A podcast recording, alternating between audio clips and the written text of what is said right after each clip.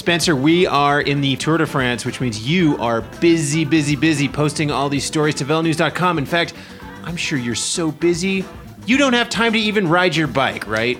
No, Fred, actually, I figured out a way to do it this year. In years past, I've had to just sit out all of July with all this work, but I've got a new CycleOps Hammer indoor trainer, so I can ride day or night anytime. I can get on Zwift, get on Rouvy, all the virtual training apps. This is a direct drive trainer, so it's super quiet. That means there's no tire rubbing on a drum, annoying your neighbors downstairs, or anything like that. Super quiet, super convenient, uh, and uh, it's just a great way to stay fit. Yeah, you know, riding the trainer, I feel like in the past was loud, cumbersome, heavy, and the CycleOps trainers, uh, namely the Hammer, man, they really overcome a lot of the hurdles associated with it. And you know, Spencer CycleOps, part of the Saris family of companies based in Wisconsin. They're a company that gives a lot of money to bike advocacy, over $100,000 every year, because Saris is a company that believes in having safe roads for all of us. So thanks to Saris and CycleOps for sponsoring this week's episode of the Velo News Podcast. Let's get on with the show. You are tuned into the Velo News Podcast. I'm Fred Dreier joined by Andrew Hood, European correspondent, and we are in the lovely medieval city of Carcassonne in southern France. It's a wonderful, like, medieval walls still up. It's a UNESCO heritage site. It's this beautiful town. But, Hoodie, I want you to set the scene for where we are right now because it doesn't, I'm looking around, doesn't really look like a UNESCO World Heritage Site here. Yeah, we are, I think, in the back of the press room. It was just too hot and stinky in there. And man, believe me, by week two of the Tour de France, everyone is very, you know, you can smell them before you see them. Uh, a couple of dumpsters, mm. a tractor trailer. Mm-hmm. You know, it, it's there's a beautiful building, you know, a castle here, medieval, world class. We're not even close to it. No, we are not. We are surrounded by dumpsters and uh, the various uh, mechanical devices that the Tour de France uses to move stuff around. But hey, we got lots to talk about because it is rest day number two of the Tour de France. We have two weeks of racing under the belt. We have one week of racing to go. And Hoodie, we have our first bona fide polemica. That's right. This year's Tour de France has its first major controversy because yesterday, stage 15 of the Tour de France finished in Carcassonne. And uh, about 40 minutes after the finish, we started to get some buzz some news coming down the pike that one of the most controversial riders in the peloton, Gianni Moscon of Team Sky, had been ejected from the race, and not just ejected for you know cycling reasons, but for for, for, for punching a guy. Oh, Johnny, Johnny, Johnny, what can we do with you? I know. you know, it's one thing if it's like, uh, it's one thing if it's Nacer Bouhanni, but Gianni Moscon, as uh, Velo News podcast listeners may know, is uh, has a bit of a track record with um, saying awful things to riders, being a little argy bargy. Uh, he was disqualified from Worlds last year for holding on to a car. So this was a fourth strike against him. And so when something like that happens on the eve of the rest day, where these teams have press conferences, uh, Hoodie, did uh, did you think that this might change the ambiance at Team Sky's Monday press conference? Yeah, yeah. The uh, timing couldn't have been better for Team Sky. You know they've had a lot of uh, heat on them already during this tour. People are spitting on Froome, throwing liquids on him. We're not quite sure what those are. They're shoving Chris Froome. They're getting booed almost every day. They had the Salbutamol case, and here comes Johnny Moscon. Johnny Moscon get bust out of his shell, throws a throws a punch at with the Fortuneo guy, and it's such a contrast because when you talk to Moscon, he's a real mellow dude. You would never know that the guy is like a, a, a you know bona fide you know, baller killer. God.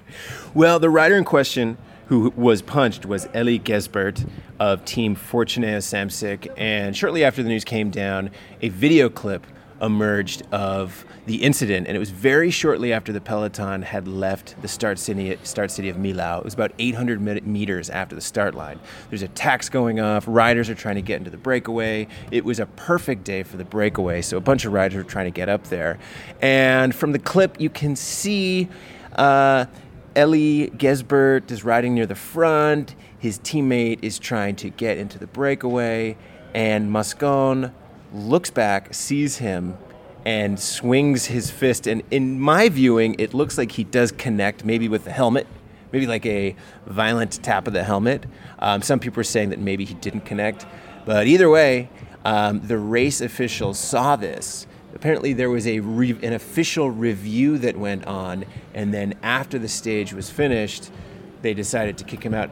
Now, Hoodie, this is an important story for a number of reasons, which we're going to get into. The first of which, though, is that this is another example of the Tour de France's instant replay rules being used to kick a rider out. So, what can you tell us about the uh, the instant replay rules, their roots and origins, and why they're so important? Yeah, it's a new rule that that the UCI rolled out coming into 2018 it's it's it was more than anything. It was just formalizing a process that they'd already kind of done in the past, where you know there'll be a video or some TV images of a rider doing something. That's what happened last year, where Bouhanni actually punched Jack Bauer, and I think it was stage ten in last year's tour. You know, much worse situation. They're really coming in for the sprint. I think it was about five or ten k's to go. You know, yesterday's was on the rollout, but they've also designated this kind of TV commissaire, someone who kind of monitors social media, looks at all the video feeds, kind of watches all the different live feeds going on during the race so that they don't miss anything. Because in the past, it was only what the UCI commissaires saw. There's several in the race, half dozen on motorbikes, there's a few more tooling around in cars, and that's where every day we see the jury report. They're handing out, you know, uh, for people doing these different infractions, taking a sticky bottle, going to the bathroom where they're shitting in front of the fans, and a whole, you know, the rule book. It's this arcane thing of thousands of pages and little uh, subtext. So this is a way for the UCI to formalize this process. So what happened yesterday, the Fortuneo complained to the UCI. They went back and reviewed some of this video, and uh, Moscon the infraction was serious enough. They put a grave infraction in the jury report yesterday. Moscon out of the Tour de France, and it just kind of creates all these issues for Sky. It piles onto the bad optics. Plus, they're one rider down going into the final part of the Tour de France. yeah, and you know, I was expecting Sky to maybe push back on it, but they didn't. They very quickly released a statement from team principal Sir Dave Brailsford, who said, We support and accept the decision by the race organizers to exclude Gianni Moscon from the Tour de France. Gianni is desperately disappointed in his behavior and knows that he has let himself, the team, and the race down. We will address this incident with Gianni once the tour is complete and decide if any further action should be taken. I would like to offer my sincere apologies to both Eli Gesbert and Team Fortuneo Samsic for this unacceptable incident. Now, I read that, uh, I read the statement, and I see a couple things missing. The first is uh, whether or not they're going to can Moscon entirely, whether he is going to get sacked for this. Um, and then the other thing I feel like that is missing is, um, yeah, you know, basically like what's Team Sky's uh, tactical w- way to get over this? You know, they're down, like you said, they're down a man. Um, and and what does that look like going forward? And we were able to talk to David Brailsford at the uh, press conference today, and he addressed some of those issues. But I don't know, I was a little surprised to see them so quickly um, accept the punishment, not push back. I feel like we get used to Sky pushing back on um, race juries and commissars, and to just say, okay, we'll take it. Well, I think that part of the reason might be you know the rider involved. You know, Moscon has a little bit of a track record here. Um, you get the sense that you know maybe uh, Brailsford doesn't want to deal with it now, make a decision in the heat of the moment. So they're going to deal with it after the tour. They got obviously more important things to do right now, which is win the Tour de France. So they don't want to be distracted right now about a little Moscon thing. Um, and I think this, you know, reading between the tea leaves there, I think it might be the end of the road for Moscon. It's hard to say. Oh man, Airbus over. Wow. We're apparently right in the landing pattern for uh, Carcassonne International. Carcassonne International Airport. So I think that uh, I think Team Sky has given uh, Moscon chances. They've obviously you know dealt with a couple of the issues, very high-profile, controversial issues. So it'll be interesting to see if they stand by their man one more time or if they just kind of give him the boot. And then on the second issue, in terms of how this might affect the team, you can imagine they might have had a lot more pushback had it been a Kwiatkowski, a Poels, or a Bernal, three riders that are absolutely critical to the team in the Pyrenees. Whereas Moscon, and in fact, Brailsford said it during the press conference, they would have felt his presence a lot more had it been before the team time trial and the stage across the pave, which is almost why they brought him here in the first place. So here's my take. I think you got to get rid of Moscon. I mean, obviously there is the sort of basic knee-jerk reaction of, oh my God, you know, he, he reacted in violence. This is um, the first of four incidents now in which he's been caught or accused. Um, the fourth incident was he was accused of intentionally crashing Sebastian Reichenbach at a race. UCI eventually cleared him of that. They said there was no evidence, so um, that was just an accusation, not a, not a confirmed incident. But the other two, uh, the other three were um, using a racial slur against Kevin Reza at the Tour Romandy last year, and then holding onto a car at World Championships where he was kicked out. Um, but I think you got to get rid of him because I feel like this type of action at this type of moment in the race shows a real lack of intelligence and a real lack of respect for the team. Um, I think on sporting reasons alone, you get rid of Moscon because, you know what, as strong as he may be, he made a decision that cost the team a valuable member. I mean, we're at eight man teams now, so uh, every, mem- every member counts. So he made a really poor decision that cost them a valuable member heading into uh, the decisive part of this race.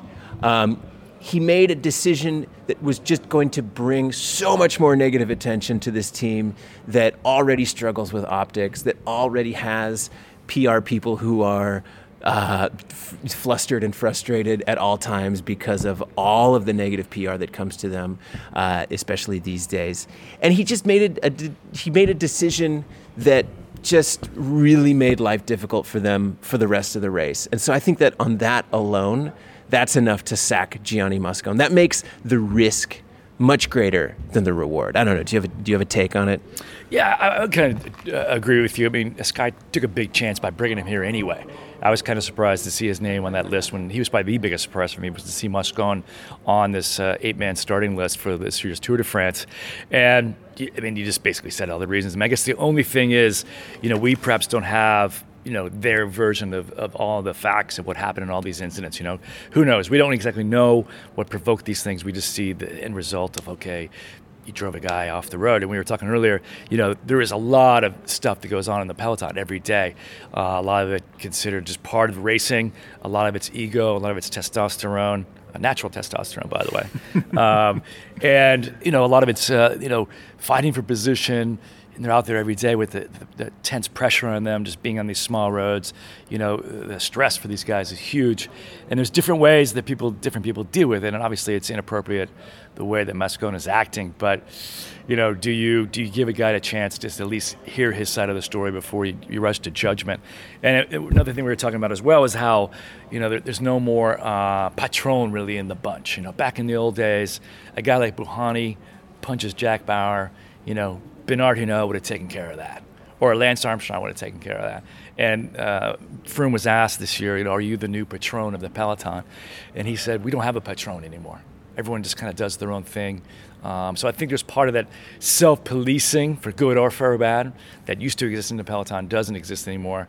And I think people are just, uh, you know, it's just kind of this. The, the Peloton is this beast of equals per, in a way that hasn't we haven't seen it before. I think another interesting component to take in here, it, it, and, and, I'm with you, Hoodie. You know, you spend time with bike riders talking about what life is like in the Peloton, and you hear lots of stories of elbows and pushes, and you know the occasional smack or the occasional whack. You know, maybe not as blatantly violent of, as what Gianni Moscon did to Eli Gesbert, but basically stuff right up to that point. And that's just a daily occurrence, especially in flat stages and classics races, in some of these really tough competitive races on narrow roads. Um, but you just, you know, you don't see it all because this was uh, much of cycling has existed in an era where the uh, ins and outs of what goes on in the peloton is not always caught on camera. And it's only been in the last few years with the addition of um, cameras on the handlebars and um, you know round the clock basically surveillance style cameras from helicopters that you can really see all this stuff. And we start to see things like Nibali hanging onto the car and people pushing each other off the road. And so you wonder if some of the culture, the culture of racing that some of these guys grew up in, which was pretty argy bargy and violent, is just now um, out there for us all to see. And it creates these optical nightmares. Yeah, it is amazing. It's almost 24/7 blanket coverage of all these events, like like that video clip we saw of, of Nibali's crash up on uh, Alpe d'Huez. Just when uh, some rowdy drunken fan got his uh, camera strap caught across his hood of his, of, of his and, and you know stuff like that. We just there's almost no secrets in the peloton, at least during the race. So Moscon's ejection came on stage 15, which was the third in a row of some interesting stages. You know, we left the Alps, we headed into the Massif Central, and we saw a scenario in which breakaways became really important in the Tour de France. You know, I think a lot of us um, looked at this year's tour and predicted there would be ample opportunity for breakaways because of the shrinking down to eight man teams, because of how difficult the Alps were, and then because of the dynamic that we saw happen in the Alps, which was uh, a bunch of sprinters leave the race because they were either time cut or they abandoned. And what happens when that happens is that you have fewer teams that have a motivation to control the peloton. So on the stage to Mende, I believe that was stage 14, we saw a breakaway of like 30. And it was the same thing as stage 15. It was a really big breakaway, and Team Sky looked willing to let some of these breakaways go. So as we look at the GC right now, we still have Geraint Thomas leading the race, um, Chris Froome in second place, down a minute and 39 seconds, and Tom Dumoulin back at 150. Now, with that break, with the breakaway dynamic and all these guys then um, fighting for the GC, how do you see the next few stages playing out? Well, it's very interesting, isn't it? Because I think this is the first time since Mr. Chris Froome of the Chris Froome era that he is not leading the race by the second rest day. This is the first time since he started his dominance, really going back to the 2013 Tour de France, when he is not in the yellow jersey on the second rest day going into the last week. So, right there already, that opens up a pretty interesting dynamic of what is Froome going to do to try to win this race. Then we've got the drama. Really, there's four guys who can win this tour still, yep. which usually has not been the occasion in the last several years of the Tour de France. So this is actually quite interesting. We've got Dumoulin and Roglic really within reach of winning and beating and dethroning uh, Team Sky. So right there already, I think this sets up a very interesting dynamic going into the Pyrenees. Of course, it could all end in one big, gigantic Froome acceleration. But I don't know. People are saying that Froome doesn't, you know, he's not quite as sharp as uh, he was in his previous years. He's getting older. And I think the, the Giro is having an effect on him. You know, if he can win this thing, he has to see Geraint Thomas crack and Froome can just squeeze out the win. Well, today at Sky's press conference, we saw the first hints from Chris Froome that he might be content to see Geraint Thomas win. Um, there were a lot of questions, including one by you, uh, to Chris Froome, asking about his um, mentality around being, you know, behind Geraint Thomas. And up to this point, Team Sky, they've been very good about saying, "Oh, well, well, co-leaders, and you know, we don't have one leader, we have two leaders, and we're in this great position because if Geraint should falter, then Chris is there to pick up the slack, and if Chris should falter, Geraint's in the lead. So here we go." Um, I think all of us, though, have been in the back of our minds thinking, Chris Froome's waiting to attack you know, Chris Froome is just kind of biding his time and waiting for Geraint Thomas to show some weakness and maybe escape off the front with a rival or in a move that is supposedly marking someone else, like gain that advantage. Uh, but basically, he said today that, you know, he would be very happy if Geraint Thomas won. He's more than willing to drop back to help or to, to work for Geraint Thomas. And if should he falter, he does not expect Geraint Thomas to fall back to work for him. Well, I don't think he said he would help Thomas. Yeah, he said that if he, if he should falter, he does you not expect, expect Thomas, to. Thomas to work for him. And then Thomas basically said the same thing. Yeah, because if you if you stop to help your teammate, that means both of you are going to lose time, obviously. As long as there's a Team Sky rider on the top step in Paris, I'm happy. And then I think the other great comments. This came from your question, which was about attacking uh, you basically said, you know, well, you know, could you see yourself attacking Thomas? All this talk about attacking, not attacking, we're in this amazing position. We're first and second on the general classification. It's not up to us to be attacking. It's for the, all the other riders in the peloton to make up time on us and dislodge us from the position we're in. So, Hoodie, what do you make of the comments from Chris Froome today? Do you think that this is him uh, potentially acknowledging a situation where he's happy to lose, or do you th- see this as something else? Well, I, I think that he's just being realistic, really. Um, Geraint Thomas is his buddy. They've been on the same team since uh, more than 10 years. They're on the same team now. Um, I think the team still wants to see Chris Froome win. I think they still expect him to win. But if Chris Froome does, if, if Geraint Thomas doesn't crack, I mean, how, how can you how can you rationalize attacking your teammate and buddy who is well ahead of you on GC? If, is, if you just blatantly attack him, I mean, that'll just be a huge scandal in many ways. Yeah. Because um, if you see, I mean, if Geraint Thomas can just get over these three uh, stages in the Pyrenees, I mean, he could win the bloody thing. There's no way that uh, Froome or Dumoulin are going to take that much time back on Geraint Thomas in that final time trial. But if it's it's not all going to be the same as it is right now. We've got three very hard days in the Pyrenees over the next four stages, so I don't think anyone expects the time differences to stay static all the way to that final time trial. I don't either. I read these comments and thought, okay, Chris Froome is now basically explaining to viewers why he's not going to go on the attack, um, if no, if if unprovoked. Um, I can definitely still see a scenario, though, in which someone who is within striking range goes on the attack and Chris Froome goes with them. And, it, it, you know, the determining factor of whether he is indeed riding for Thomas or riding for himself will be whether he then goes on the attack after that. So let's say there's a scenario in which Thomas, Froome, Dumoulin, and Roglic are all climbing at the front, and Roglic goes on the attack, and Chris Froome goes with him if Roglic then stops pulling and Froome keeps going, then that will tell us something. And if Roglic stops going and Chris Froome marks him and stays with him, then that will tell us that Froome is, in essence, working for Thomas. So I think that's those are the scenarios that we we should all watch for in these next Alpine stages because it's going to tell us a lot about the, you know, the leadership dynamics going on at Chris going on at Team Sky with Chris Froome. Yeah, I, I, totally agree with you with that. And in fact, it'll be very funny if he, if he follows an attack from, say, a guy like uh, Zakarin, who's yeah. well back.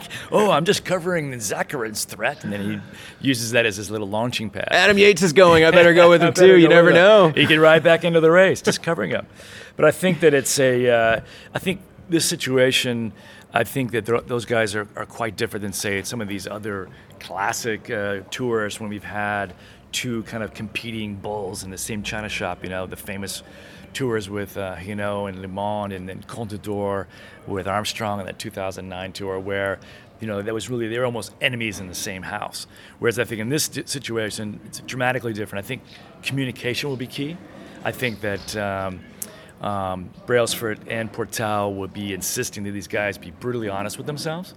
Like they, if they say, if Froome says, "Look, I'm not feeling good," or the same with Thomas. They have to let the rest of that their team know that immediately, not to be riding on pride or, or you know Thomas you know thinks if he can just get over that next col, he can maybe win the tour. He has to be brutally honest and say, you know, I'm I'm done, ride, and because there is the danger that uh, Team Sky could back the wrong horse in this in this battle, right? I mean, if if Thomas is indeed stronger than Froome, you know, they did it already in the 2011 uh, Vuelta España they were back in Wiggo, and Froome was actually stronger, and they didn't win that race. So the guy who would most benefit from Sky backing the wrong horse right now is Tom Dumoulin. And I've been really impressed with Tom Dumoulin's performance up to this point. He has ridden a really smart calculating race. He has found himself gapped on some of these climbs and then he just kind of chugs his way back to the front. He doesn't have the explosive power of uh, Chris Froome or Mikel Landa or some of the other pure climbers. But he has this really smart, calculating way of riding. In fact, Froome talked about it today. He basically said um, he is he he uses modern numbers, basically saying he's a he's a power meter guy, and he knows the effort he needs to put in in order to claw back, and each time he does it. So, Hoodie, we've been talking about this for a few days now, but looking at the current racing situation with Tom Dumoulin, a minute 50 behind Geraint Thomas and only 11 seconds behind Chris Froome. What's the scenario by which Tom Dumoulin wins the Tour de France? Well, already I think this dynamic between Thomas and Froome has actually helped Dumoulin quite a bit because you know, having turned the tables, having Froome already in the jersey and Thomas riding in second place to help Froome, I think Froome would have been able to, you know, open up even more gaps to Dumoulin. I think the way the dynamics of the racing is you know, kind of played out between those two guys on Sky has helped Dumoulin kind of stay close to Froome. He could kind of mark mark Froome, and Froome, you know, is not looking quite as fresh as we've seen him in previous tours. Whereas I agree with you 100%. Dumoulin has just been surprising every day on the mountains, and you know he's a, he's going to be a beast in that final time trial. But it was interesting talking to oh, oh coming in for landing. Another uh, Airbus. Oh yeah. I wonder if they're fans of the Velo News podcast. Hey guys. I just saw, uh, yeah. Um, but what does Tom, Tom Dumoulin have to do? Well, it's interesting talking to uh, talking to guys in the team. Uh, they're just as surprised as everyone else is how well Dumoulin's doing. In fact, I was talking to Luke Roberts, the sport director, yesterday, and he said that they had no intentions of racing for GC this year. Dumoulin came in, really just come with a free ticket, free ride, no pressure, and they've been kind of literally taking this, you know, day by day is what we keep hearing from almost everyone on this tour, and it's true because I don't think anyone really knows how far Dumoulin can go in this tour, or Froome, or even Martin, or excuse me, uh, Geraint Thomas. And um, so the scenario is easy. I mean, Dumoulin just has to follow Froome, have Geraint Thomas crack, and then crush on the time trial, and he, he, he's he's the Tour de France winner. Yeah, I mean it's definitely more. You know, it's easier said than done, but there is right now a pathway to him winning. And I think that's the exciting part. I think, you know, Roglic is a guy who's a little bit further back. Um, but a similar contender for something like that happening. So he right now is in fourth place, 238. That's a lot to have to make back on Geraint Thomas, and you know more than uh, a minute, basically having to make a minute back on Chris Froome. But you know he's a great guy who can time trial. Did you know he used to be a ski jumper, hoodie? I did not know. Wow. That. Wow, I did not know that. Was a ski jumper. Holy cow. I feel like we finally wrote a Primoz Roglic story now that didn't have former ski jumper Primoz Roglic uh, in the title. It has to be in there. Yeah, that is true. There. Former ski jumper almost wins Tour de France. So, Hoodie, talking about Tom Dumoulin, you spoke with his teammate Chad Haga. Chad is an American rider, one of our favorites. He has ridden with Team Sunweb for a number of years now and helped Dumoulin out at the Giro this year, and he helped uh, Tom Dumoulin win the Giro last year. You caught up with him. What did uh, Chad Haga have to say? Yeah, Chad was uh, quite honest about expressing the surprise within the team bus of how well Dumoulin's doing. Uh, but they're also getting a lot of motivation out of it. He says it's helping the whole team just dig deeper. Um, personally, for him, this is his uh, Tour de France debut. He's quite excited about that as well. And he said what struck him is always, you know, everyone says it's just the size of the crowds all the media, just the kind of larger ambiance. Obviously, it's a much bigger race than any other race in the calendar. But what struck me was what he said about the Giro d'Italia. You know, the assumption is everyone always just assumes that the Tour is the hardest race of the year. He's saying the Giro is just getting as hard, at least in terms athletically, in terms of performance, as the Tour. Here's what Chad had to say. Um, you, know, you guys are kind of, in many ways, almost in a pole position to take on Sky. Yeah. I mean, do you guys, is there any sense that Geraint Thomas might not be able to hold this thing all the way to uh, Paris?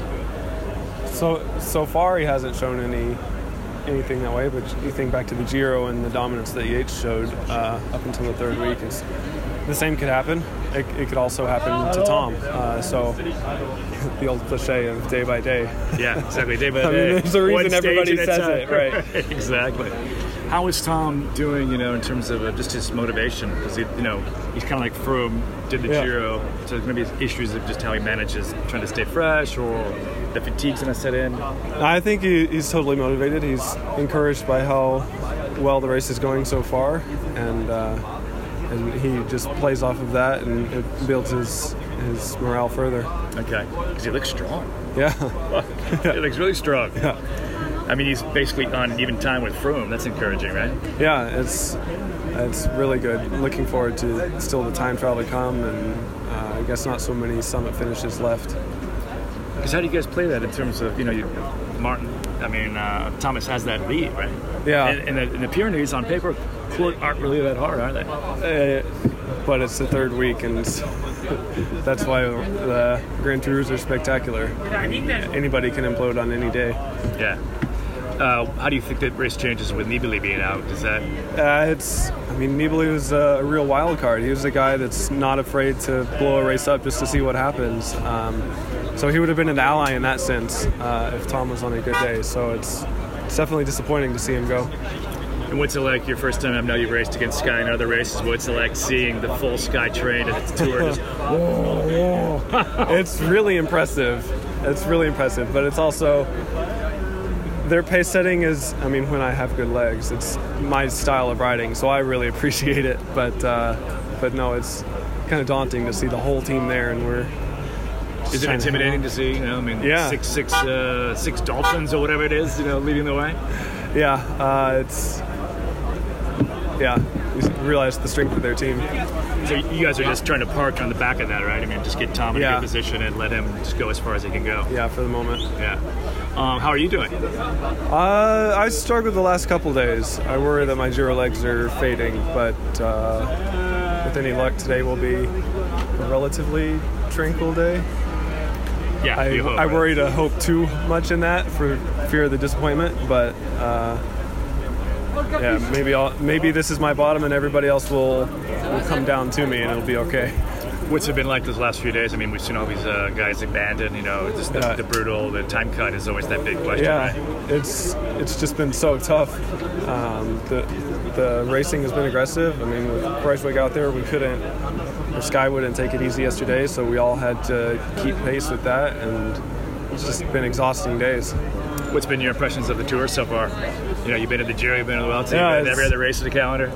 It's there's certainly more spectators here, and it's uh, a lot more media, so it's it seems to be a much bigger production. But it's it's, uh, it's a great bike race to be at. Do you notice the difference between, say, the high level at the Giro and the high level here? Actually, n- not so much. Like yeah. the the Giro's biggest days are, are on par here. Okay, interesting. I guess some people say, you know, the tour is the hardest race because everyone's at their peak, Yeah, supposedly, right? yeah. But uh, the Giro's definitely had quite a, a great starting field the last few years, so it's it's also high level. All right, thanks. Thanks for your time. Good luck. See you later. All right, yeah, I talked to Chad too at the top of Alpe d'Huez, and he was really tired. Um, he uh, he had a couple comments to say about there, but he was basically like, "My feet really hurt. I'm super tired, and you get out of here." I was like, "All right, Chad," but um, no, sounds like a good Tour de France debut, and if he can help Dumoulin into yellow, it'd be a really good Tour de France debut. So before we get out of here, Hoodie. I have one final question for you, which is what do you know about Geraint Thomas, the man who's currently leading the Tour de France, the man who looks primed to take the Maillot Jaune all the way to Paris? What do you know about this guy? I know he loves rugby, Yeah. and I've heard he likes the odd beer. He, he likes a beer. He likes rugby. He's Welsh. He was a track rider, Olympic champion. You know, over the last few days, I have been asking members of the Peloton, members of Team Sky, uh, Team Sky, other Sky riders, staffers about Geraint Thomas to get a picture of who he is. And I've heard some interesting stories and anecdotes about his past. The, the, the, the picture I'm getting is of an extremely talented cyclist who's been good since he was a kid, who's been very serious about cycling uh, since he was a kid, but who has also found ways to like um, create a life outside of cycling. And a lot of times you're right, that life revolves around cheering for rugby, uh, drinking beer, having a good time, and, um, you know, having a pretty good like balance in uh, in life between cycling and non-cycling. And one of the people I spoke to about this was Rod Ellingworth, who is um, one of the head uh, trainers at Team Sky. He's the performance manager, and he's actually worked with Geraint Thomas since Geraint Thomas was 17. Said he first saw Geraint Thomas when Thomas was like 13 years old, winning some time trial in the, the schoolboy championships. Apparently, that's a thing. What's interesting about Thomas that he really is uh, an in- in-house product of Team Sky. Um, you know, they came on board 2010. We wanted to win the Tour de France within five years with a British rider, with a clean rider, and they got Wiggo. But a lot of people thought it might have been Geraint Thomas that was that guy that they were hoping to nurture over, over the over the course of his career. And now here he is. He's almost more part of the team fabric than, than Froome even is because he's you know he's, he's he's been brought up since the track program since he was a teenager. Yeah, and you know, in the chats that I've had, um, people have told me that um, people within Team Sky and the orbit around British cycling would be really happy if uh, Thomas won. Like, like maybe wink, wink, more happy than if other people from this team had been winning, uh, because he does have that homegrown talent background, and he is this guy who came up through this, you know, this famed system that 10 or 15 years ago. Um, wasn't doing that great and had these ambitions of doing something someday and now has gotten to that point so um, let's hear this interview with rod ellingworth um, it's a, bit, a little bit longer but you know, i asked him a lot about his background with Geraint, memories of what Geraint was like as a teenager, and why he thinks Geraint has been able to uh, transition to being a Grand Tour leader. All right, I'm here with uh, Rod Ellingworth of Team Sky. Um, Rod, talk to me about your history and your relationship with Geraint Thomas. When did it begin, and what has your role been with him? Uh, I think I first saw G was um, on Manchester track, so I would say he was like 13 or 14 as a schoolboy. Uh, and it was a friend of mine who said, "Look at this kid. You know, he's got something." And you could just see he, he was riding the individual pursuit. I think it was the schoolboy nationals, um, and he was just just seemed to be floating. You know, with real good cadence, and and he's so narrow at the front end. You know, he, when he's in that team pursuit, uh, in that individual pursuit position, he just looks really, really aero. You know, even as a young kid. So um, that was my first, you know, first time I saw him, um, and I, I, don't know if he won or not, but you could see straight away he had something, you know. And then obviously he, he was part of the junior program at that time. Then I was running the under 23 program, um, you know, and all, as coaches we were all pretty much in line in, in, in terms of you know the, the pathway. Um, so we really started getting involved in in, in Geraint, um, and just what, what just tracking him through. But you could see right from the beginning, you know, he, he got some he's got some sort of mental capacity on him that is different to others. You know, he really um, is really logical how he thinks. Even as a young kid, he had this early. You know, it's not something he's learned. He's he this has been installed by his parents. I think when he was a young kid, you know, he makes decisions himself. He's confident to make decisions himself. He doesn't feel like he has to shout to get his opinion. He just when he's ready to talk, he'll talk, and when he does talk, you get really good information from him. So was, was teenage Geraint Thomas like a serious kid? Was he a joker? How would you describe his well, personality? I, you know, I really feel Geraint's got a really good balance in life. You know, um, a couple of times where we've had to pull him up uh, from a, you know, having a few too many beers in his time. But um, you know, he, yeah, in in general, you know, good, good, good young lad. Knew the balance of life. Would have a good time but really, really serious about cycling as well. So it's sort of, I've, I always felt, you know, I mean, he was he was living with and around me since he was 17. You know, we, we sort of uh, we lived in Manchester and then we moved everybody out to Italy as well. So, you know, I was very much involved in his life at that time. but you know, there wasn't a lot. You know, some of the lads you have to sort of teach them the off-bike skills and sort of just preparing themselves mentally, or you know, Geraint was always pretty good at this. You know, and and and, and sort of um, ahead of the game in that way you know, and he was just always, uh, you know, wanted to talk about cycling, asking a lot of questions about cycling, and you can you can just tell all them lads who have been successful that they all ask the right questions, and you know, so you don't. I've never ever had to motivate him.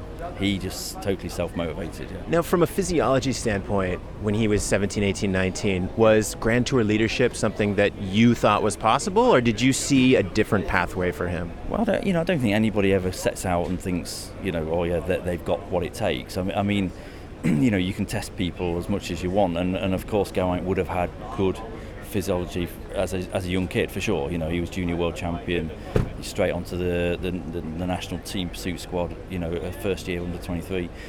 I think the differences with with them is. Um, you know they, they've got these stepping stone goals along the way and you know Geraint obviously wanted to be Olympic champion first before he moved on I, think back when you look back then, there wasn't many guys on the road. You know, there was Dave Millar, there was a few other guys. So I don't think anybody's belief was that big in terms of what what British cycling could do on the road. You know, I think it was.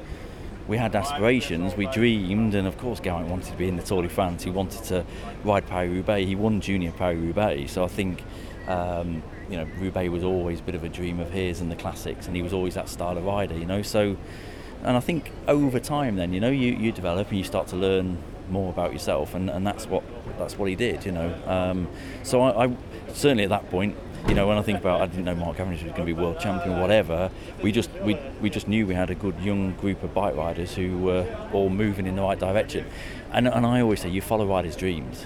You You know, that's our job. You just just keep moving along with them, and you know, you, who knows where it's going to take them.